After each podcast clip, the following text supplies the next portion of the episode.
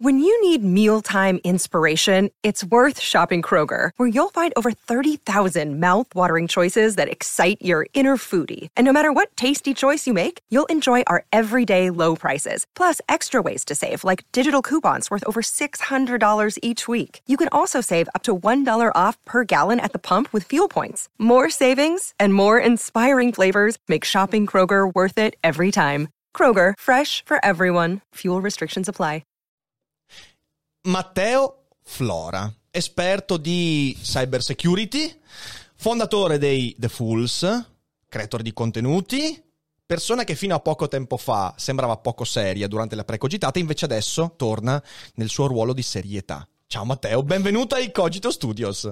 Ciao Riccardo, grazie mille. Tra l'altro gli studi sono meravigliosi.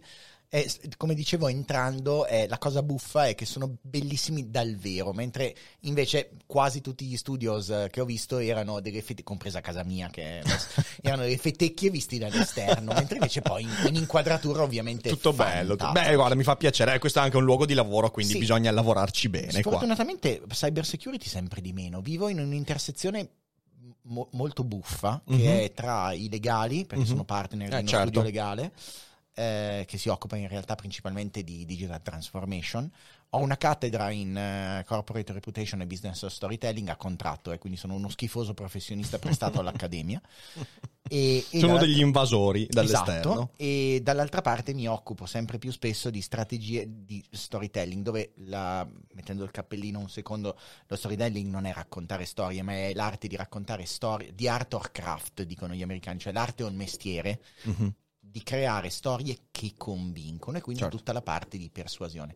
In azienda con uh, The Full facciamo customer insights, quindi facciamo cambiare opinione alle persone. Ok. Eh, e monitoriamo come questa opinione cambia nel tempo. Quindi sì, eh, devo fare spesso e volentieri sul posto di lavoro la, la persona seria e in cattedra spesso anche, ma più che altro no, non perché me lo richieda la cattedra, eh, eh, quanto per un, um, un, grande senso di responsabilità verso i ragazzi. Poi io sono in un, sono all'Università di Pavia, che è un'università stupenda, tu entri nel, ne, ne, nei chiostri del XV secolo. È una e, bella realtà quella, sì. E in più sono nel MIBE, che è il Master in Business Entrepreneurship, eh, che è, un, è, è il biennio, che vale come master fuori dall'Italia, è in lingua inglese e quest'anno tipo 7 ragazzi su 10 erano double degree quindi tu entri okay. e dici aspetta un attimo, forse sono seduto dalla parte sbagliata della cattedra.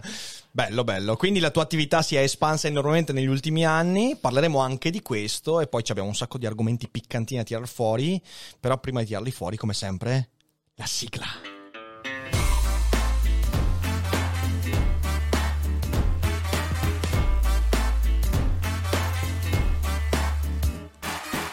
Sei su Daily Cogito, il podcast di Rick Dufer. E chi non lo ascolta è cibo per gli zombie.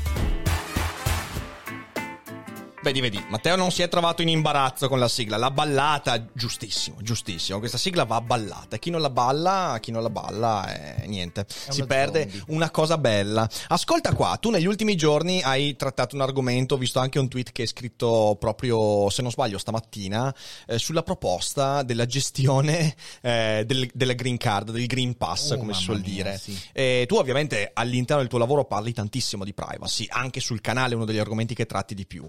E visto com'è andato anche con Immuni, che come hai scritto giustamente nel tweet, doveva essere una cosa eh, comunque anonimizzata, cioè un tracciamento di dati però totalmente slegati dall'identità della persona, invece quella del Green Pass non può essere così, deve essere una cosa legata all'identità della persona. Allora, assolutamente sì. Eh, partiamo dall'inizio. Mm, sì.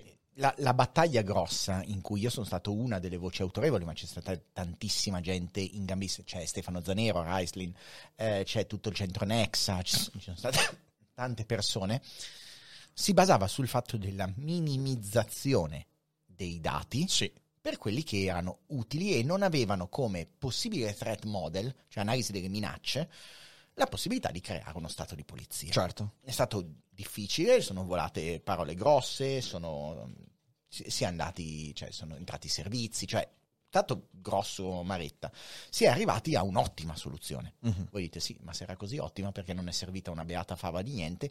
Perché la, la soluzione era ottima e funzionava in maniera perfetta, però eh, se le regioni decidono di ostracizzarla non, prende, non, facendo partire le segnalazioni e non facendo poi il tracing a mano, se, incredibile, tu puoi fare la macchina più veloce del mondo, ma se il pilota si rifiuta di salirci, stranamente non vince. non funziona. Il... È una cosa incredibile, vero?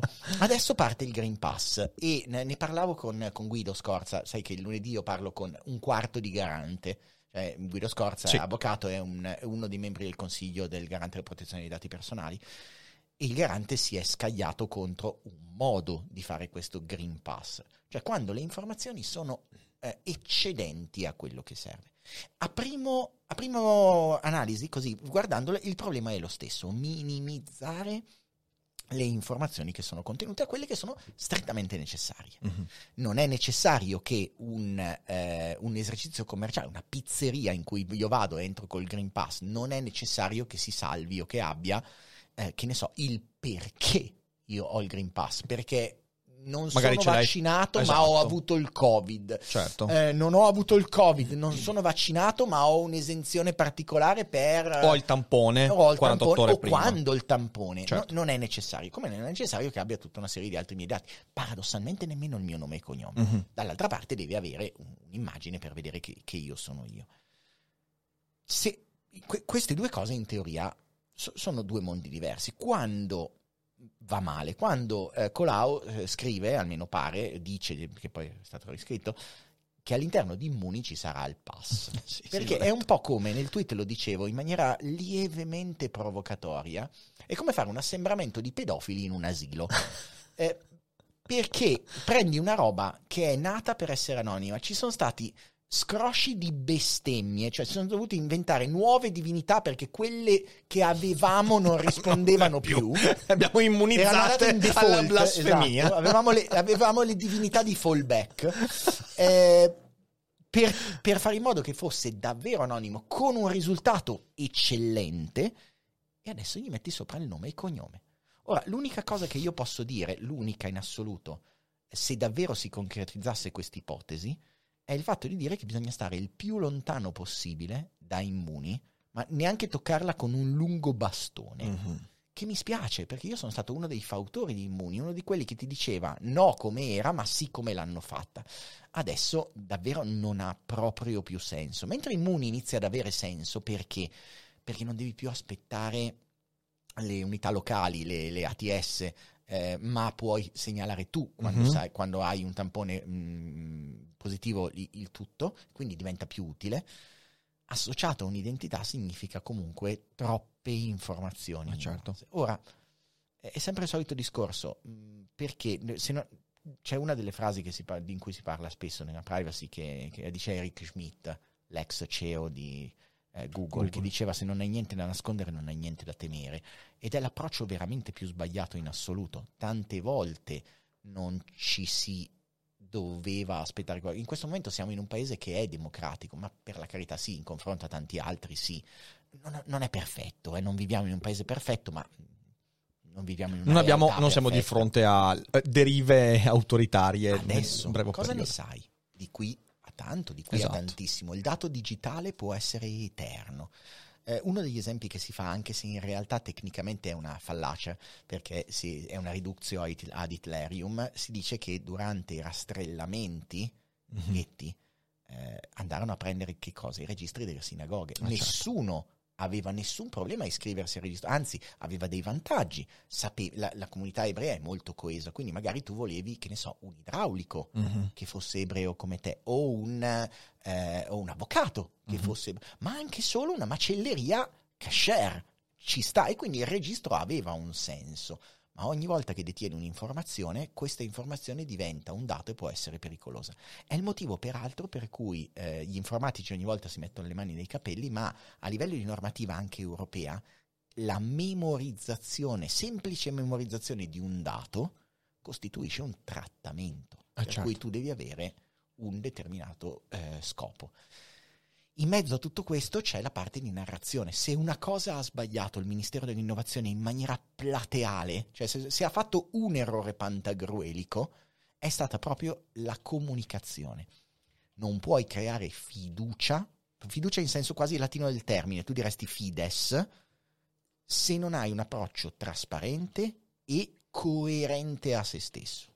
E qui non c'è stato nessuna delle due cose, c'è stato un, un nascondere dati, importanza, studi, lo stesso studio di fattibilità, nascondere, uh-huh. nascondere, nascondere, un proporre, proporre, proporre come salvifiche delle eh, delle soluzioni che magari l'avrebbero anche potuto essere, ma non in quel modo. Certo, certo. Beh, che questo mi sembra anche un tratto molto comune del modo con cui le istituzioni trattano dati, vi dicendo, perché non soltanto in ambito Covid, ma mi viene in mente adesso col casino che è successo con i 5 Stelle eh, e il, uh, il, problema della spaccatura fra la proprietà di Casaleggio e la proprietà politica invece che sia di Vito Crimi o di chi altri. In realtà a me pare che le istituzioni italiane in ogni ambito eh, fanno il, il solito discorso di dire ok, abbiamo dei problemi, ma questi li mettiamo sotto al tappeto, vediamo come va e poi quando qualcuno toglie il tappeto e c'è sotto l'apocalisse, diciamo che come Scanzi ha detto ma no, non è un problema, dai, ma quale vuoi che sia quel problema? Hai, hai ragione, quando nel, nel corso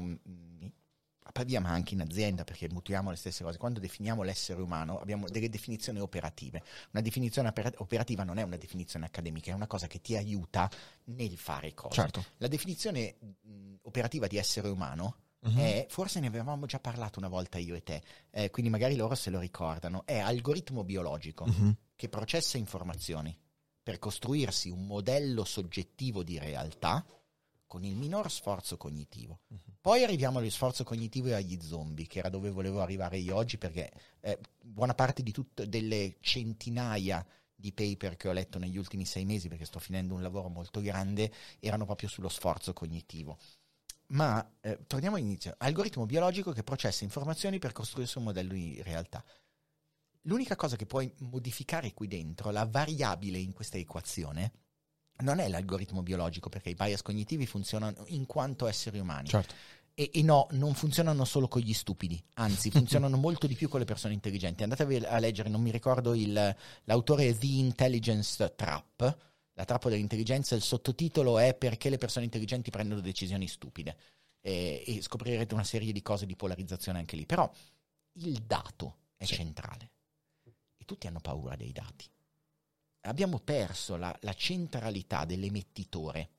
Abbiamo prima i grandi emettitori e i piccoli emettitori, li chiama Mantellini. L'abbiamo visto adesso con Propaganda Live. Uh-huh. Abbiamo un grande emettitore, Angelini, che ha provato dall'alto del suo seguito a mandare un messaggio e un piccolo emettitore la persona eh, che era stata assunta in nero, che nemmeno direttamente, ma per interposta persona, racconta una verità che però è più credibile. il piccolo emettitore in una società che non è più intermediata nell'informazione, ovviamente fa paura. Certo. Perché eh, riparte. Stessa cosa con i dati. I dati possono essere manipolati, I dati po- c'è il detto lies, damn lies and statistics, no? puoi leggere in maniera diversa. Eh, Donadel lo, face, lo, ha fatto più volte, in, eh, che, che, peraltro ci detestiamo da un punto di vista di posizione, uno, eppure abbiamo un, un, ottimo rapporto. Eh, certo, certo, certo. Eh, però l'ha fatto più volte di leggere i dati in maniera diversa. La narrazione dei dati fa paura e quindi si pensa che no, oscurare il dato uh-huh. sia la, la, soluzione. In informatica gli informatici a questa cosa aborrono eh, soprattutto quelli, eh, quelli che, che, si occupano di sicurezza, ha un nome questa cosa, si chiama security through obscurity, l'idea che se tieni nascosto qualcosa diventa più sicuro. Il segreto di Stato. Abbiamo Chi ha ucciso Kennedy? Da Enigma in poi abbiamo sì, dimostrato sì. che non è vero. Anzi, i sistemi che abbiamo dimostrato essere più sicuri storicamente sono quelli che sono stati aperti e posti sotto scrutinio Ah, c'è una, una, delle leggi di, non mi ricordo chi, eh, ma non ho la, la, connessione per vedere, ma vi prometto che ve lo scrivo, eh, che dice che un algoritmo di cifratura deve essere pubblico, deve, eh, la sicurezza di un algoritmo non deve dipendere dalla segretezza dell'algoritmo stesso, okay. ma solo dalla chiave.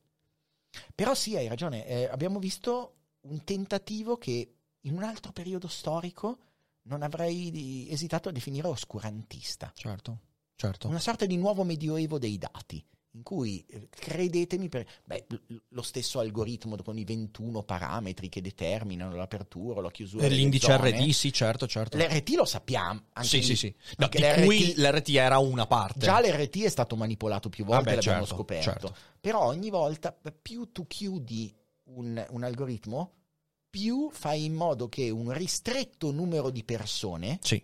Possa manipolarlo, che è il motivo del voto elettronico e di quanto ci incazziamo con, eh, con Rousseau normalmente, Certo. con Casaleggio.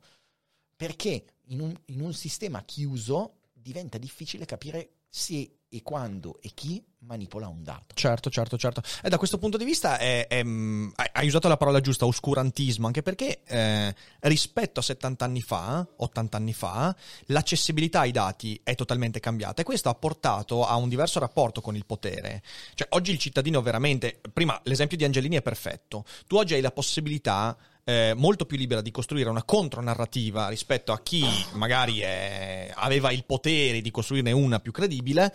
E, e questo poi incredibilmente riesce ad avere anche un enorme eh, impatto mediatico perché poi i media stanno alla ricerca anche di queste contronarrazioni ed è anche uno dei motivi della- del trionfo del complottismo contemporaneo. E nell'ambito di cui tu hai detto hai dato la definizione di essere umano a me piace molto perché c'è la parte di rielaborazione. Ora la domanda che ti pongo è questa perché io non occupandomi di dati ovviamente io mi occupo della parte di rielaborazione di dati eventualmente quindi mi piace pensare ai collegamenti fra le diverse narrazioni e i dati. Eh, Qual è la direzione che secondo te le istituzioni devono prendere per far sì che quelle contronarrazioni rimangano un tessuto di sostegno del dibattito democratico senza poi diventare delle derive altrettanto oscurantiste che aumentano invece la confusione? La risposta è che non possono. Perché? Eh, se una cosa abbiamo capito, io insegno strategie di antipolarizzazione con lo European Youth Council, lo facciamo per tutta una serie di, di- di- di polarizzazioni particolari, le etnie rom, sinti, eccetera. Se una cosa abbiamo capito è che siamo incredibilmente bravi nel polarizzarci ed è incredibilmente difficile depolarizzare. Incredibilmente difficile significa che in questo momento non abbiamo una reliable way, cioè un- un Una strategia. una strategia per depolarizzare. E nel dato, il, il dato viene interpretato come tu interpreti qualunque cosa. L- l- partiamo da un assunto. Cosa è cambiato? Non è che ci sono più dati, eccetera, è che c'è meno attenzione. Perché c'è meno attenzione? Perché i dati che ci sono sono ovunque e prodotti in maniera eh, talmente massiva da superare quelle che sono le capacità nostre di elaborazione. Ok? Si chiama overload cognitivo. Abbiamo, in- pensalo come tempo a disposizione, tu hai 10 ore al giorno per interpretare la realtà, ma ne avresti bisogno di 100 solo per capire gli stimoli che ti arrivano. Certo. Cosa fa il tuo cervello per evitare che tu impazzisca? Seleziona. E tu dici, vabbè, seleziona le, le opinioni migliori, manco per il cazzo, per tornare a... seleziona quelle sulla base di una serie di, di bias cognitivi di cui hai parlato tante volte anche tu in realtà con eh, le fallaci, eccetera. Le facce di ragionamento sono una parte di come si, si evolvono i bias cognitivi. Di base noi accettiamo due cose, eh, eh, primed e easy, cioè le cose che già ci sono o familiari o a cui abbiamo già dato ragione, poi dentro lì ci sono tutta una serie di effetti, c'è il near exposure effect che ti dice che più vedi una cosa più diventa familiare, c'è tutta la parte di, ehm, di overload cognitivo, ci sono tutta la parte, vabbè, ce ne sono n di, di- di, eh, di bias, però di base accettiamo quelle cose a cui diamo già parzialmente ragione Mhm. ok? E aggrediamo le cose su cui non diamo ragione di base e cerchiamo di farlo nel modo più semplice possibile, cioè utilizzando il minor numero di cicli di calcolo. Questa cosa ormai la sappiamo come eh, il fatto che siamo pigri, mentalmente pigri, lo sappiamo e non è neanche questione di essere zombie, come tu dicevi all'inizio, è che non potremo mai avere abbastanza sforzo cognitivo da processare tutte le informazioni che ci passano davanti. In questo ambito tu leggi una visione tua della realtà sulla base dei tuoi preconcetti e quindi sei semplicemente disposto a vedere gli stessi dati in modo diverso. Mm, funziona la stessa cosa, lo sappiamo già ormai da tanti anni nel- in economia. Mhm. Behavioral Economics, Kahneman, Certo. ti racconti, il, il, classico esempio che fai è una palla da baseball e una mazza da baseball costano 1,10 euro, la mazza da baseball costa un euro in più della palla da baseball, quanto costa la palla da baseball? E metà delle persone che ci stanno ascoltando dicono 10 centesimi. No, perché se, se, costasse 10 centesimi la mazza da baseball costa un euro in più, quindi ne costa 1,10, la somma è 1,20. Quindi hanno sbagliato perché? Perché sono un branco di ignoranti, analfabeti funzionali che non sanno. No, perché hanno messo valore prossimo allo zero su questa risposta e quindi hanno risposto, ti direbbero di pancia. Mm-hmm.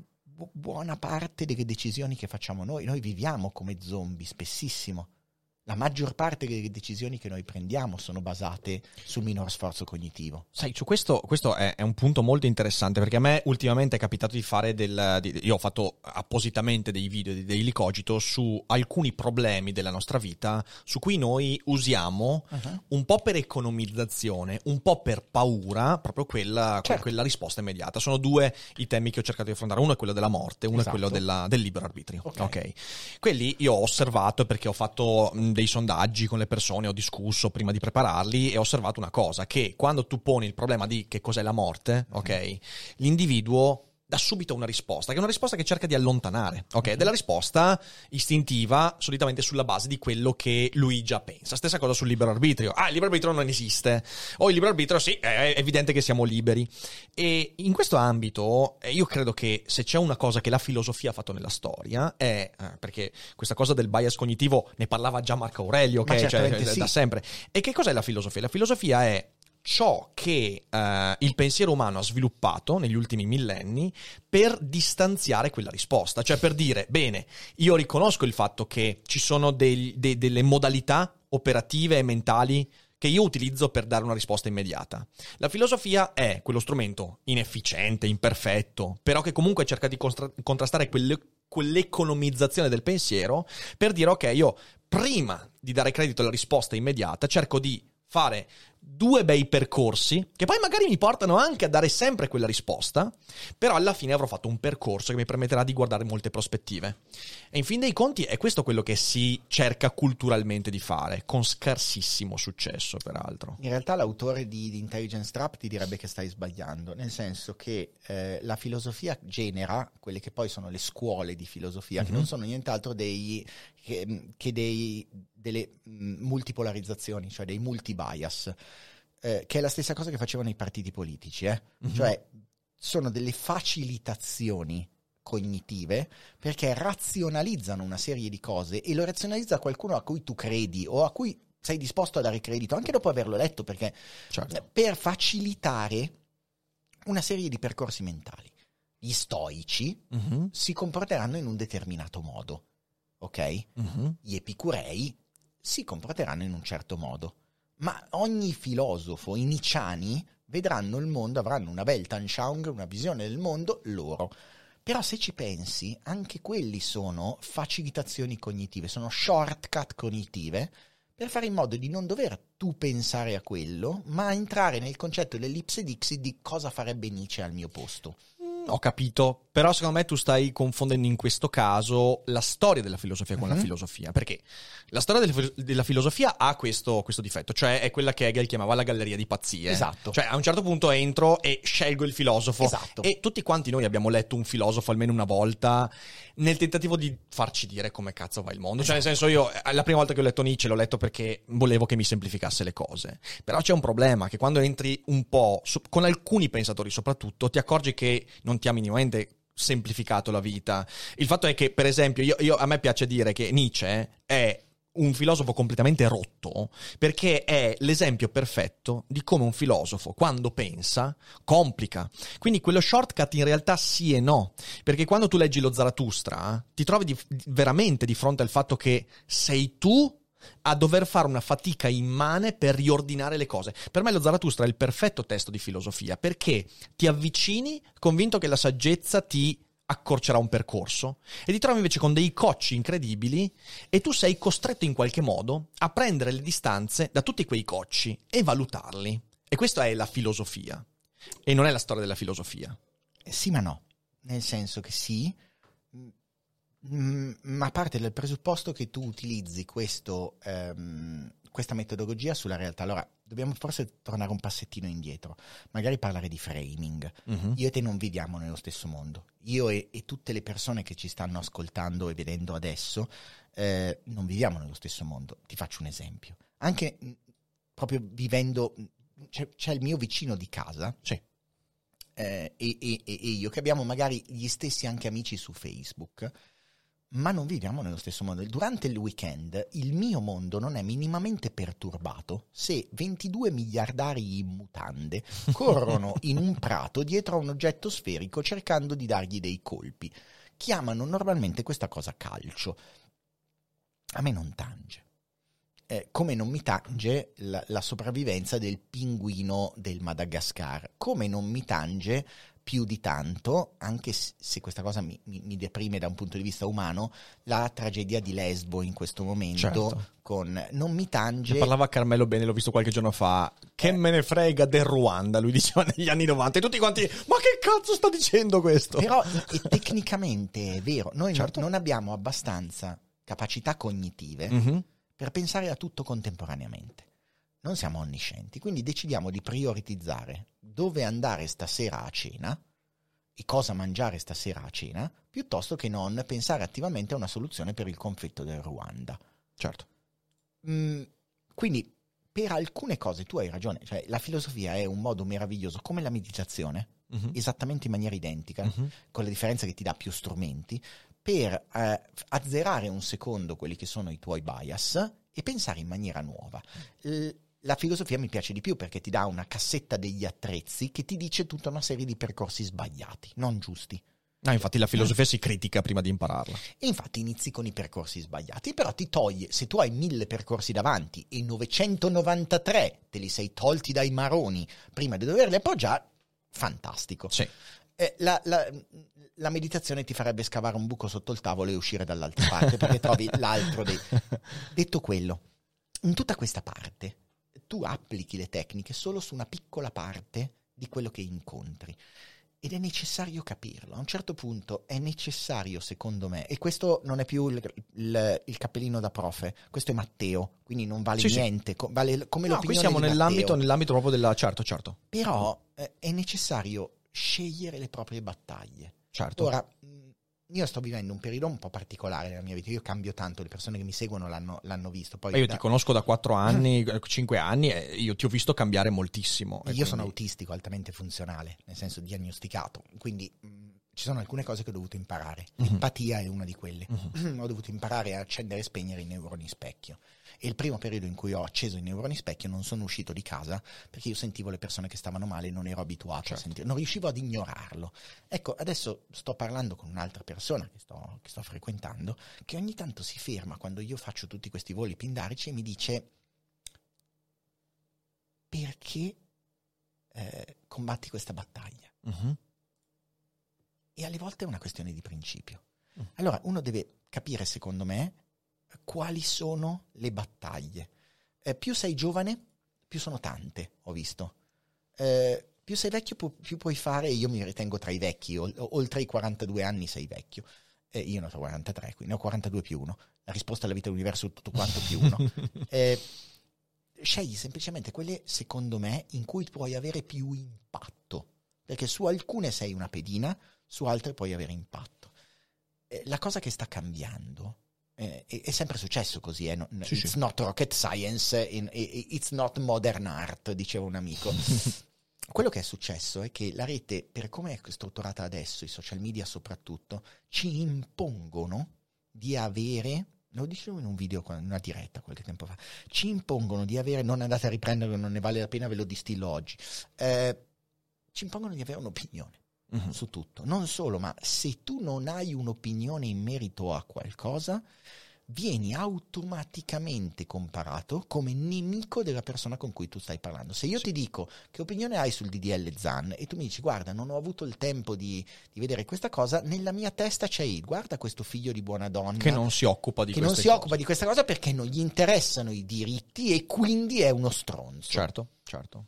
Quando in realtà dovremmo dovremmo darci la possibilità di non sapere ma, e di non sapere e di non poterci per alcune cose documentare. Cosa è cambiato da la generazione di mio e tuo padre alla nostra, che tante cose quelle te le assolveva la politica o la religione. Siamo in una sì. grande crisi, anche tu ne parlavi, di una, nella nuova crisi, dei, i, i, millennial sono in una nuova crisi delle certezze. C'era quella all'inizio del XX secolo che parliamo con eh, sì. ah, principio di indeterminazione di Heisenberg, con il gatto di Schrödinger, con il fu Mattia Pascal che mente, tutte queste minchiate da liceo. Eh, Battaglie se... di cui noi non ci occupiamo e quindi siamo stronzi, giustamente. Ovvio. E adesso c'è quella in cui eh, non hai un ordine precostituito. Le ragazze, nessuna spero delle ragazze che ci stanno ascoltando, si sentirà una fallita se non diventa una procreatrice. Certo. Non è quello lo scopo della loro vita, non è essere una buona madre. Può esserlo, eh, per la carità, e nel caso lo fosse, in bocca al topo a tutti voi. Non, sa- non facciamo le cose perché, la, perché è peccato o non seguiamo la linea di partito queste cose ci semplificavano in maniera incredibile lo sforzo cognitivo. Adesso dobbiamo prendere una posizione su tutto. Cazzo, è, è, è pesante, la gente online, la gente diventa triste. Ma non è soltanto pesante, è anche insostenibile. E io credo che nel corso della storia siano accaduti molti momenti in cui il frame di riferimento precedente sia stato messo in discussione in modo drammatico. Eh, ne abbiamo visti tanti, la rivoluzione industriale è stato uno di quei momenti, ma ancora prima il Rinascimento ci sono stati dei momenti in cui le gerarchie precedenti, perché cos'è una gerarchia? Parliamoci chiaro. Una gerarchia è il momento in cui una Weltanschauung, una visione del mondo, si cristallizza e una generazione o dieci generazioni si convincono che questa roba qua è un'approssimazione adeguata per riuscire a impattare positivamente sulla realtà. A un certo punto tutto cade, tutto cade perché le gerarchie sono artifici, il mondo cambia e quindi noi ci troviamo, e anche le, la gente poi cambia e quindi noi ci troviamo a, rivedere. Eh, credo che noi siamo in un momento di crisi che eh, perdurerà, ma non credo sia sostenibile, semplicemente perché, eh, perché sai, e lì ti pongo la questione perché è una questione su cui io non ho anche gli strumenti per rifletterci perché non sono così dentro a questo mondo. Però o si andrà a risolvere con tre passi indietro e quindi quella che era il framing precedente a questa crisi delle gerarchizzazioni eh, tornerà indietro e quindi avremo nuovi modi per costituire religioni, per reinventare la politica e via dicendo, oppure avremo quel momento in cui l'algoritmo diventerà ciò che sostituirà i framing precedenti ed è un po' quello che sta succedendo se Lo ci pensi. Già. Eh, siamo, siamo, qui adesso, nel senso you are here. Eh, l'algoritmo di Facebook, eh, allora facciamo un... Um, cos'è, di, di, del social dilemma per deficienti.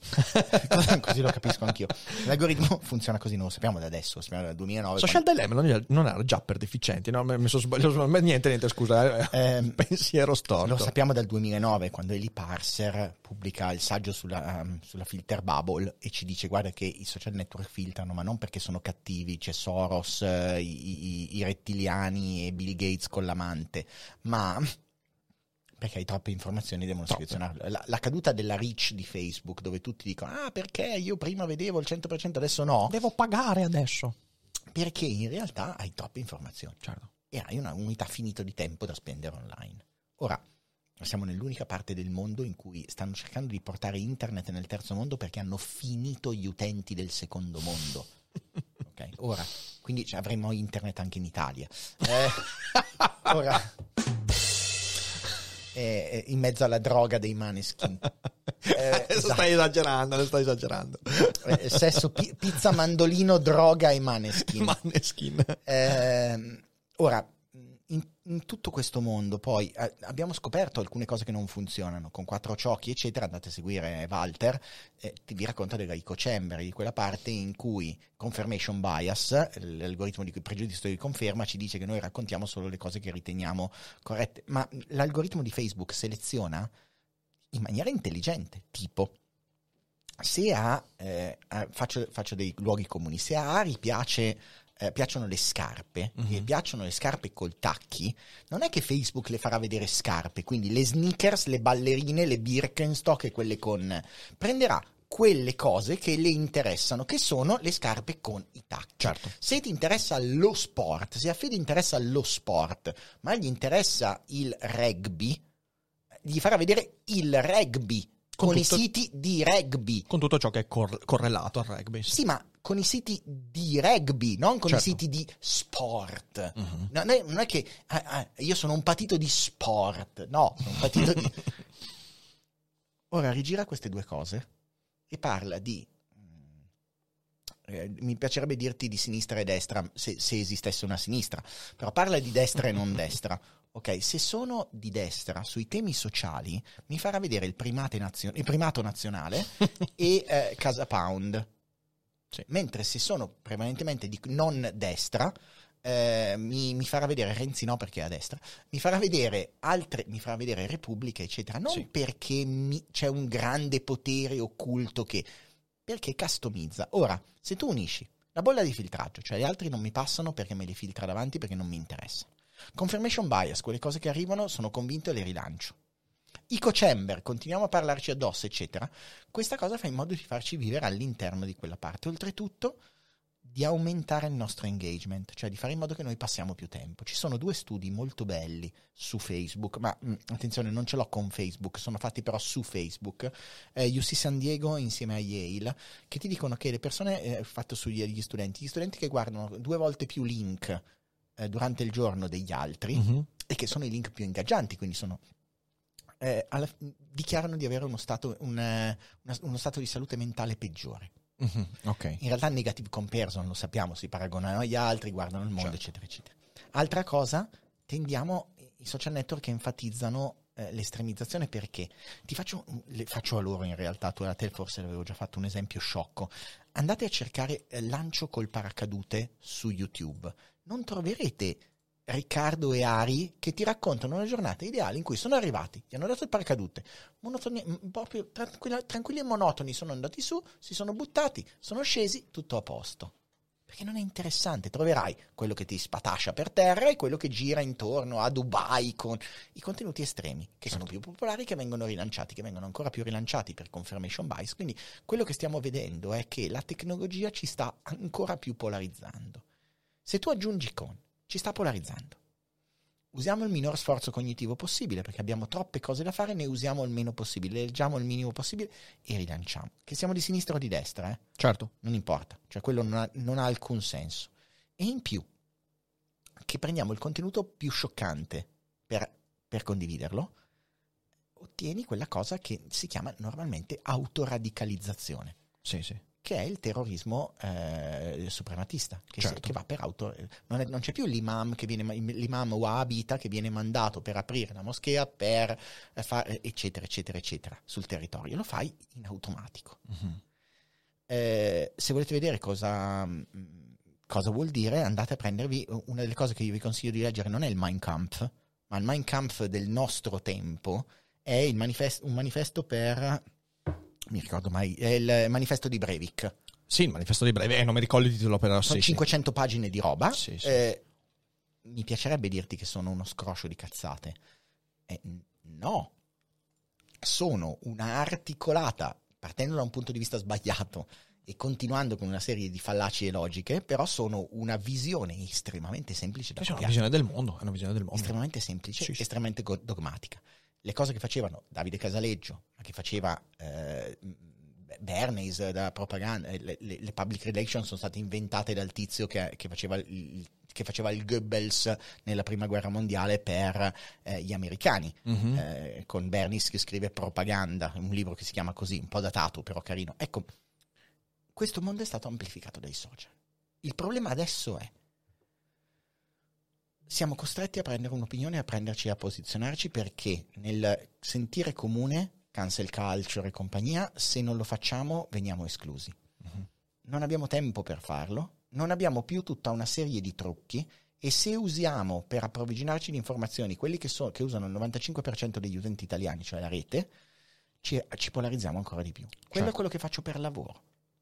Se, se poi la gente dice perché stai parlando di queste cose, perché per lavoro, quello che facciamo noi, è programmare umani, cioè cl- analizzare che cosa viene detto sulla rete, clusterizzare in diverse personas o in diversi gruppi omogenei, capire ciascuno di questi gruppi omogenei come è polarizzato rispetto a determinati argomenti e che fonti di approvvigionamento usa, uh-huh. dopodiché mandare a queste fonti dei messaggi a bassissimo sforzo cognitivo ed è per quel pensaci un secondo, ti ho appena spiegato perché funzionano i meme i meme sì, sì, sono certo. il messaggio a più basso quello. sforzo cognitivo per essere ripresi e rilanciati. Questa cosa si può industrializzare. Fa così tanta paura, e poi mi fermo perché sto diventando troppo serio, torniamo a fare gli idioti. Però gli avevo promesso di fare un attimo. No, è vero, no, ma questa cosa è interessantissima. Fa talmente paura questa cosa, soprattutto quando è applicata in maniera algoritmica. Ti ricordo Cambridge Analytica. Cambridge uh-huh. Analytica, demistifichiamo Cambridge Analytica, non è che fosse chissà che cosa. Era un MBRT, un Myers-Briggs, il, le 16 personalità, il test psicologico certo. delle 16 per, per personalità, applicato in automatico sui profili delle persone. Te ne bastavano 4 o 5 post. Ci sono un po' di paper carini. Andate a cercarvi l'Open Myers-Briggs eh, e lo trovate. Eh, come, come applicarlo se volete giocarci. Non fatelo perché in Italia soprattutto non potete somministrare un test, soprattutto Myers-Briggs, se non siete eh, psichiatri o psicologi abilitati. Però applicava quella cosa applicava su 5 o 6 contesti uh-huh. e trovava tu come eri polarizzato e come raccontarti cose. Dopodiché creava dei messaggi. Ecco, fa talmente paura questa cosa che eh, nel, nella nuova proposta eh, europea di normazione delle intelligenze artificiali ci sono quattro grandi mondi, cioè quello del riconoscimento facciale, Okay? Quello della creazione dei social score che deve essere evitato, uh-huh. quello per l'utilizzo di vulnerabilità, quindi tutta la parte di attacchi, eccetera, e il quarto è per la manipolazione automatica dell'opinione. Stiamo parlando di una moratoria, di una tecnologia che non abbiamo ancora visto, ma che sappiamo che esiste ed è creabile.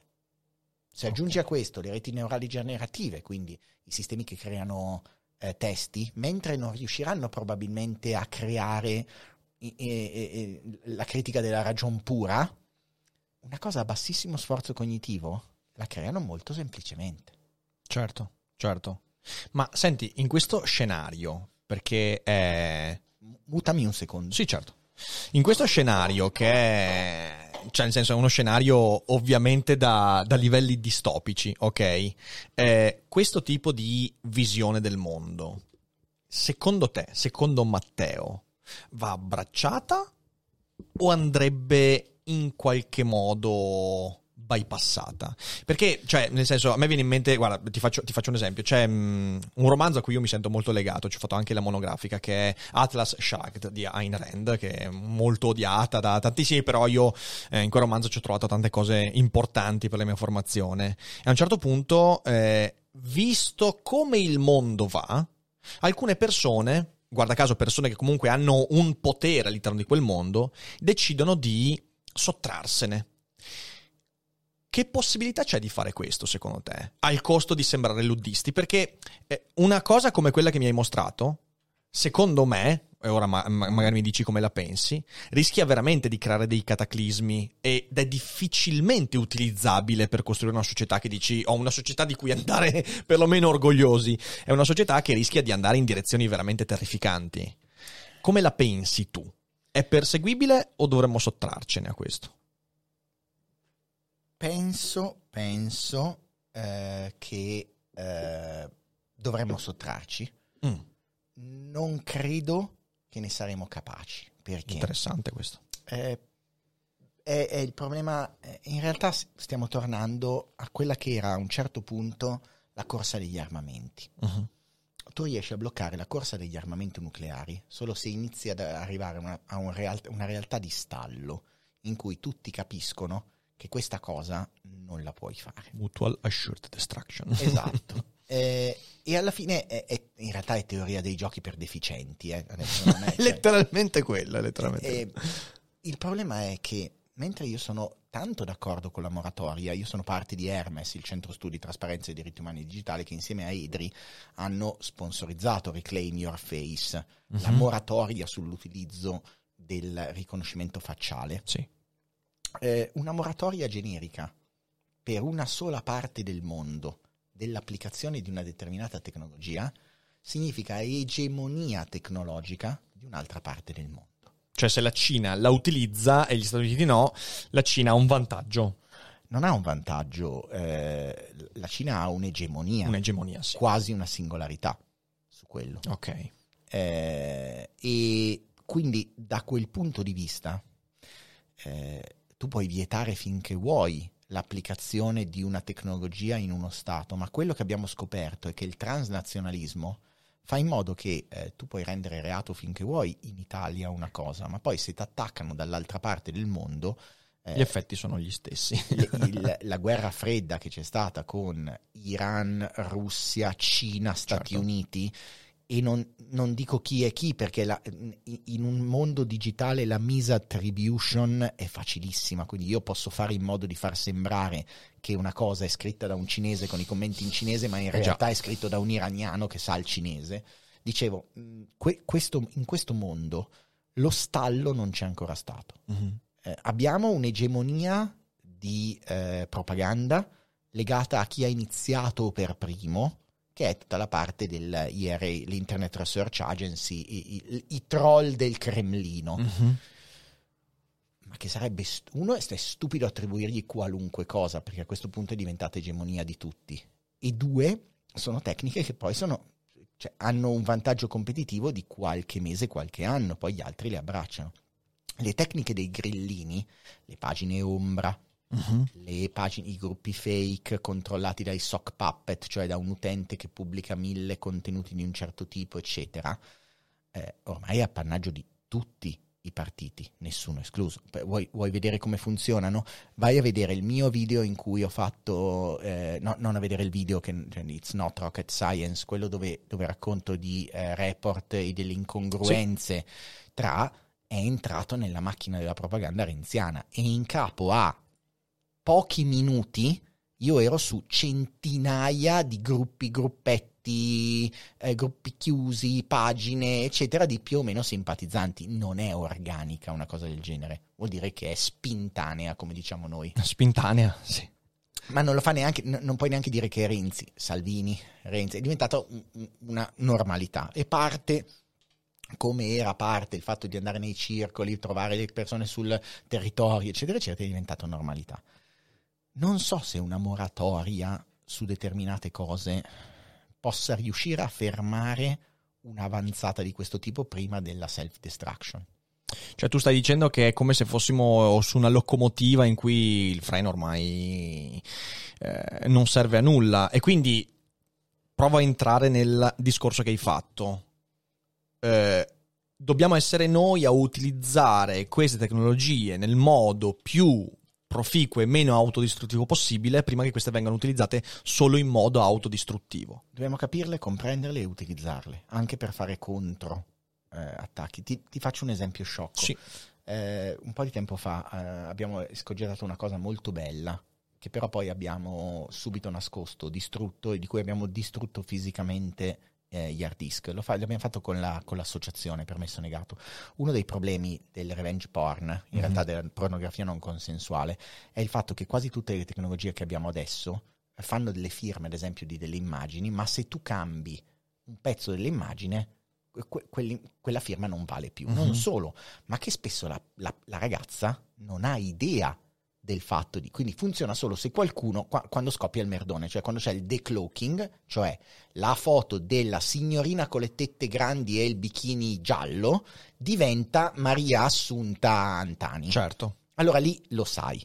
Quindi abbiamo detto, scusa, eh, noi abbiamo un po' di, di, di gruppi in cui eh, ci siamo, vediamo cosa succede se in maniera temporanea salviamo un po' delle immagini, abbiamo preso due giorni di immagini che passavano, tanto noi abbiamo l'osservatorio e abbiamo tirato su qualcosa tipo 170.000 immagini. Oh.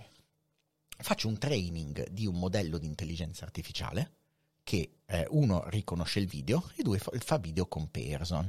In mezzo a questo abbiamo mandato noi come campione determinate immagini di, eh, non di pornografia in quel caso, ma di fotografie generate, tra l'altro, da uh-huh. Ehm, this, this, Person Does Not Exist, il generatore di ah, facce. il generatore di faccia, presente, sì. Abbiamo prese da lì e abbiamo tirate fuori un po'. Non solo funziona, ma ci siamo accorti che noi potevamo fare una cosa meravigliosa, cioè avere con poche decine di righe di codice che fa Matteo e io programmo, ti giuro, veramente male. Uh-huh. Programmo male in tanti linguaggi. eh, potremmo fare una telecamera che guardava la strada, riconosceva la faccia e ti diceva questa ragazza ha tutta questa roba di pornografia non consensuale, quest'altra... Quindi ti faceva selezionare le persone dicendo aspetta, questo ha prodotto un sacco di contenuti. Mamma mia. Ecco, lì ci siamo fermati e abbiamo detto cosa succede cosa potrebbe mai succedere se una cosa del genere ci venisse sottratta. Incredibile. E ritorno O se qualcuno l'ha già fatta, cioè nel senso mi sembra una cosa che sia comunque fattibile in Noi l'avevamo modo. Mm. fatto con Recognition. Recognition è un servizio di Amazon che è tornato qualche giorno fa, nel, ehm, forse ieri o l'altro ieri, nella cronaca, perché è quel servizio che veniva utilizzato senza dirlo ad Amazon dalla polizia americana. Ah, sì, sì, mi per fare il riconoscimento Certo, perché certo. ti giuro che rende fare il riconoscimento facciale una roba per cerebrolesi Mhm. ok puoi avere un ritardo cognitivo importante e riuscire tranquillamente a codare una roba del genere Eh, guarda l'ho fatto io quindi. E, e dopo un anno di sospensione in cui aspettavano una normativa hanno detto che per adesso sarà sospeso ad libitum perché non è arrivata una normativa che li gestisce. Noi l'abbiamo fatto con quello. Io ti giuro che poche volte nella mia vita sono stato così terrorizzato. Le altre volte è stato quando abbiamo fatto pri- i primi esperimenti di manipolazione del consenso basato su basso sforzo cognitivo. Se volete andare a Mhm. vedere basso sforzo cognitivo, Thaler, The Nudge, la spinta sì, gentile. la spinta gentile. Il- la, la figura che state Ne abbiamo parlato testa svariate volte, svariate è volte. l'architetto delle scelte, eh, sono le scelte a minor sforzo cognitivo, però lì ci siamo accorti che lì era pericoloso, che il solo data lake, cioè il fatto di avere quei dati, era pericoloso. E chiudiamo il cerchio metaforicamente con la prima domanda che tu mi hai fatto, non so se siamo in tempo o meno. Sì, ma non però, abbiamo nessun limite, vai tranquillo. eh, chiudendo il cerchio indietro, è il motivo per cui una serie di stronzi paranoici, di talebani, come ci avevano chiamato della privacy, si erano così lanciati contro la creazione di un data lake dei dati, ad esempio, di geolocalizzazione di immuni. Perché la geolocalizzazione non può essere anonima. Punto Mhm. Io posso individuare, e eh, ci sono paper su paper, eh, c'è OM, eh, OM fa questa roba carina che, che deoffusca dati anonimi, eccetera, ma trova all'interno eh, di The Broken Promises of Privacy, Ok. The Bro- Broken Premises of, Premises of of, Privacy di OM. Eh, andate a legg- se vi piacciono queste cose andate a leggerlo, è molto carino perché ti racconta come tu puoi de-anonimizzare dei set che sono altre- abbastanza ampi. Nel vostro caso sarebbe facilissimo. Ti spiego, io prendo il tuo indirizzo Mhm, e qua ci siete voi tre. mhm. Dopodiché vado a vedere dove andate e scopro che uno di voi va in- da un barbiere da uomo, uno di queste va da un estetista da donna e capire chi è Arriva da due quello da uomo, io dall'estetista ovviamente. Chiaramente sì, Si vede che, ti si vede tantissimo il petto depilato. Esatto, esatto. E E- Ari si fa la barba molto molto bene. quindi, Beh, però è venuta benissimo, Sì, era, sì, era infatti, carinissima infatti. come al Infatti, infatti, solito, sono quindi d'accordo. Va Sì, sì. benissimo, però eh, de-anonimizzare è facilissimo. Ed era quello che non volevamo. Ancora Certo. il data lake e Certo. ancora la metafora ancora sbagliata, eh, reductio a Hitlerium, eccetera, Mhm. delle- dei registri delle sinagoghe. Quindi il messaggio finale di questa. Se, se- se un utente adesso fosse spaventato, maledettamente spaventato da Matteo Flora, da questa, da questa chiacchierata, cosa gli diresti? Cosa de- può fare una persona singola nei confronti di, questo, di questa cosa? Perché poi, sai, io. io Fare poco. Può, può fare poco, è già una, Allora. una brutta, not- una brutta notizia. può fare quasi niente da sola. In realtà può fare una cosa importantissima, che è dedi- dedicarci tempo mentale. Mm. Cioè diventare... eh, ci sono tante cose per cui ho visto, tante, secondo me, vecchio boomer, minchiate per cui ho visto i ragazzi scendere in piazza. Mhm. Ne ho viste tante di stronzate. Ah. Eh, ce ne sono alcune invece per cui può valere la pena di farlo. La moratoria contro l'intelligenza artificiale o per un utilizzo etico o per la creazione di, un, di una realtà sovranazionale di sorveglianza dell'applicazione è una di quelle, perché ne può valere, e qua ritorniamo non solo alla faccia, ma ne può valere del futuro. Eh, c'è stato l'anno scorso, credo nell'anno scorso accademico in Inghilterra c'è stata una sollevazione popolare perché un algoritmo andava a capire se potevi iscriverti o meno a una determinata università, ma ci Mhm. si è accorti che l'algoritmo soffriva di bias e questa è l'altra cosa importante. Ricordatevi che gli umani funzionano a bias, la cosa che fa meglio in assoluto un'intelligenza artificiale, un machine learning, un'intelligenza artificiale è esasperare i bias. Ci si è accorti che eh, premiava tutta una serie di eh, scuole di altissimo reddito Certo. e quindi più eri privilegiato, più saresti diventato privilegiato. Una intelligenza artificiale probabilmente cap- ti dirà se potrai prendere o no un mutuo. se potrai o no accedere a quell'assicurazione Certo. o ti preselezionerà per essere chiamato o no al prossimo posto di lavoro. Dobbiamo fare in modo di rendere accountable e di lasciare agli umani quello che è il compito degli umani, cioè prendere delle decisioni che riguardino altri esseri umani e assumersene le responsabilità. Perché quando una macchina ucciderà e uccide un essere umano, Mhm. eh, dobbiamo capire di chi è la responsabilità. Questo è un messaggio importantissimo. Questo è un messaggio importantissimo. Peraltro, è un messaggio che nell'ambito di chi si occupa di algoritmi e queste cose qua è fondamentale. Tornare alla dimensione dell'umano e non è una cosa facile. E, Matteo, è stata una chiacchierata fighissima. Quindi, grazie veramente. Eh, questo messaggio finale, al tempo stesso amaro e, e di speranza, insomma, speriamo. Qui su Daily Cogito Di si cerca speranza, inteso di per speranza, cioè, hai detto tutta la esatto. parola. Qui su Daily Cogito, Daily Cogito cerchiamo di fare quella roba lì, riportare le cose a misura eh, degli esseri umani e, e- e io amo la filosofia perché secondo me la filosofia è un linguaggio che ha cercato di riportare a misura dell'umano alcuni Ti problemi. lascio con una Vai, frase vai. che è bruttissima, nel senso che deriva da una pseudoscienza, Mm. che è la programmazione neurolinguistica.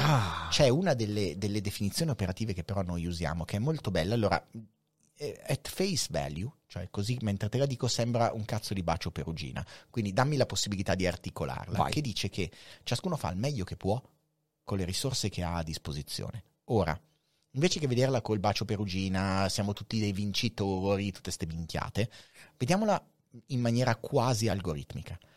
Eh, le- i, i comportamenti che le persone tengono nei confronti di un'opinione, nei confronti di un argomento, eh, come rispondono, come ti attaccano, è legato al fatto che stanno cercando di implementare la strategia che ritengono migliore Mhm. sulla base delle risorse, non informazioni che hanno a disposizione. Le risorse possono essere di tempo, possono essere di fatica, possono essere di informazioni. La cosa che abbiamo sempre sbagliato, secondo me, eh, e, e c'è una discussione aperta anche con i debunker, con, con Puente, eccetera, è che per un periodo abbastanza breve della nostra vita abbiamo pensato che avere le corrette informazioni avrebbe salvato il mondo. E non, non funziona, è una roba terribilmente elitista di quella sinistra snob che ti dice perché sono un branco di ignoranti. Anche con la, con la risposta giusta non sarebbe funzionato. Dobbiamo trovare la risposta giusta, elaborata in modo che sia semplice da recepire e secondo quelle che sono le capabilities del- del- dell'ascoltatore. Ora, un altro dei modi che si può fare è la scuola, Mhm. perché alzi le capabilities, ma è generazionale. Pro- questa generazione, la prossima generazione, sono perdute. Stiamo parlando adesso di quelli da- di 7-8 anni. L'altra cosa che possiamo fare è davvero iniziare a comprendere che forse Montemagno, Marco Camisani Calzolari, tutti quelli che noi un po' snobbiamo per dire fanno queste cose prettamangia, la televisione di una volta forse aveva ragione Mhm. la ipersemplificazione di problemi che abbiamo pensato fosse un, eh, eh, uno svantaggio, forse è la way to go. Ovvio, utilizzata in maniera intelligente, solo che riuscire a, a con- a- a coniugare cose che sono formalmente corrette, estremamente semplici e vere, è un challenge meraviglioso che lascerò probabilmente non alla prossima generazione, ma, Ma a quella dopo. ancora. Guarda, qui io ti dico solo che sei un bastardo perché hai aperto un, hai aperto un tema che mi farebbe mh, frullare la testa per altre due ore. Io lascio soltanto lì questa, questa idea. Tu hai detto una cosa fondamentale, hai detto le risorse al posto dell'informazione. E guarda, non è, per- non è perché io sì, no, io, io sono un rompicoglioni sulla filosofia, ma se tu leggi un testo di mezzo millennio fa, che è il trattato sull'emendazione dell'intelletto di Baruch de Spinoza, lui mezzo millennio fa diceva esattamente la stessa cosa. Lui diceva: Ci siamo convinti che conoscere significa informarsi, ma non è così. Conoscere significa utilizzare risorse per fare una selezione migliore. Perché in fin dei conti, cos'è che sono io? Io sono letteralmente il risultato di ciò che decido di far entrare. Meno decido di far entrare, meno sarò me stesso e quindi più sarò alla mercé degli altri.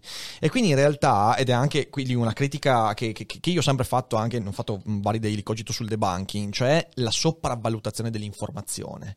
In realtà è molto più importante capire quali sono le risorse che l'individuo o il gruppo di riferimento ha per selezionare quelle informazioni e quindi strumenti per capire meglio cosa fare entrare. Io sono, sono fermamente convinto che l'unica cosa che rappresenti minimamente il concetto di Dio che noi siamo riusciti a creare è il programmatore. Il programmatore è Dio. Eh, perché è, è, onnipotente, eterno, immortale e undetectable dalla macchina.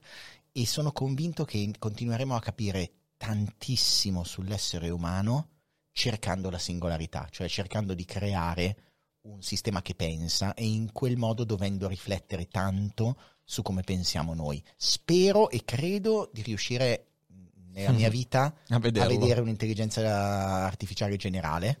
Eh, sarà un momento, secondo me, o devastante o meraviglioso, ma che secondo me vale la pena di vivere. In quel caso, però, ti posso dire, ho imparato di più sulla mente umana programmando macchine di quanto ho imparato a programmare um- macchine interagendo con umani. Senti qua, ma eh, tu che sei amante di, Ad- di Douglas Adams, la domanda di rito, ma di fronte a quell'intelligenza artificiale, se tu avessi la possibilità di fargli una domanda, quale sarebbe quella domanda? Ah, la domanda è sempre, è sempre quella. Perché? E se la risposta è 42? Probabilmente sarebbe la risposta corretta. Prima di lasciarci una domanda di rito, io non ricordo se gliel'ho fatta la scorsa cogitata, se quindi i tre libri li abbiamo già chiesti, non serve richiederti gli altri tre libri, recupera perché io e Matteo dovevamo essere qua ancora a novembre, anzi a dicembre, sì. però poi ci fu l'ammazzata del secondo lockdown e quindi e abbiamo io, fatto... Io a novembre avevo il covid. E tu avevi il covid peraltro, quindi era appena guarito dal covid e, e quindi a dicembre c'è un'altra cogitata, nel caso non la conosciate andate a vedervela perché c'è in virtuale, però devo dire che di persona è sempre tutta un'altra roba, sì, quindi c'è proprio altro. Eh, quindi Matteo, veramente grazie mille per, oh, grazie per, per, il viaggio che ti sei fatto, per venire qua e cogitare. Adesso se siete in live non uscite perché rispondiamo a qualche domanda e apriamo la chat vocale. Eh, ne abbiamo fino beh, per un 20 minuti perché poi arriva la cena, insomma c'è anche un po' di fame qua. Eh, per tutti quelli che hanno seguito in differita, beh, sotto trovate tutti quanti i riferimenti ai social e ai canali dove seguire il lavoro di Matteo, che insomma è uno dei pochi creatori di contenuti che io seguo con assiduità, anche perché io in quella necessità di selezionare le informazioni in entrata ho tagliato tipo l'85% delle cose che ascolto su YouTube, Matteo non è fra quelli. Quindi insomma seguitelo e niente, io vi ringrazio per essere stati con noi, fate i bravi. Eh, ascoltate l'algoritmo, eh, mi raccomando, e quando fate la lista della spesa, magari non seguitelo troppo perché non mangiate roba buona. E state parati.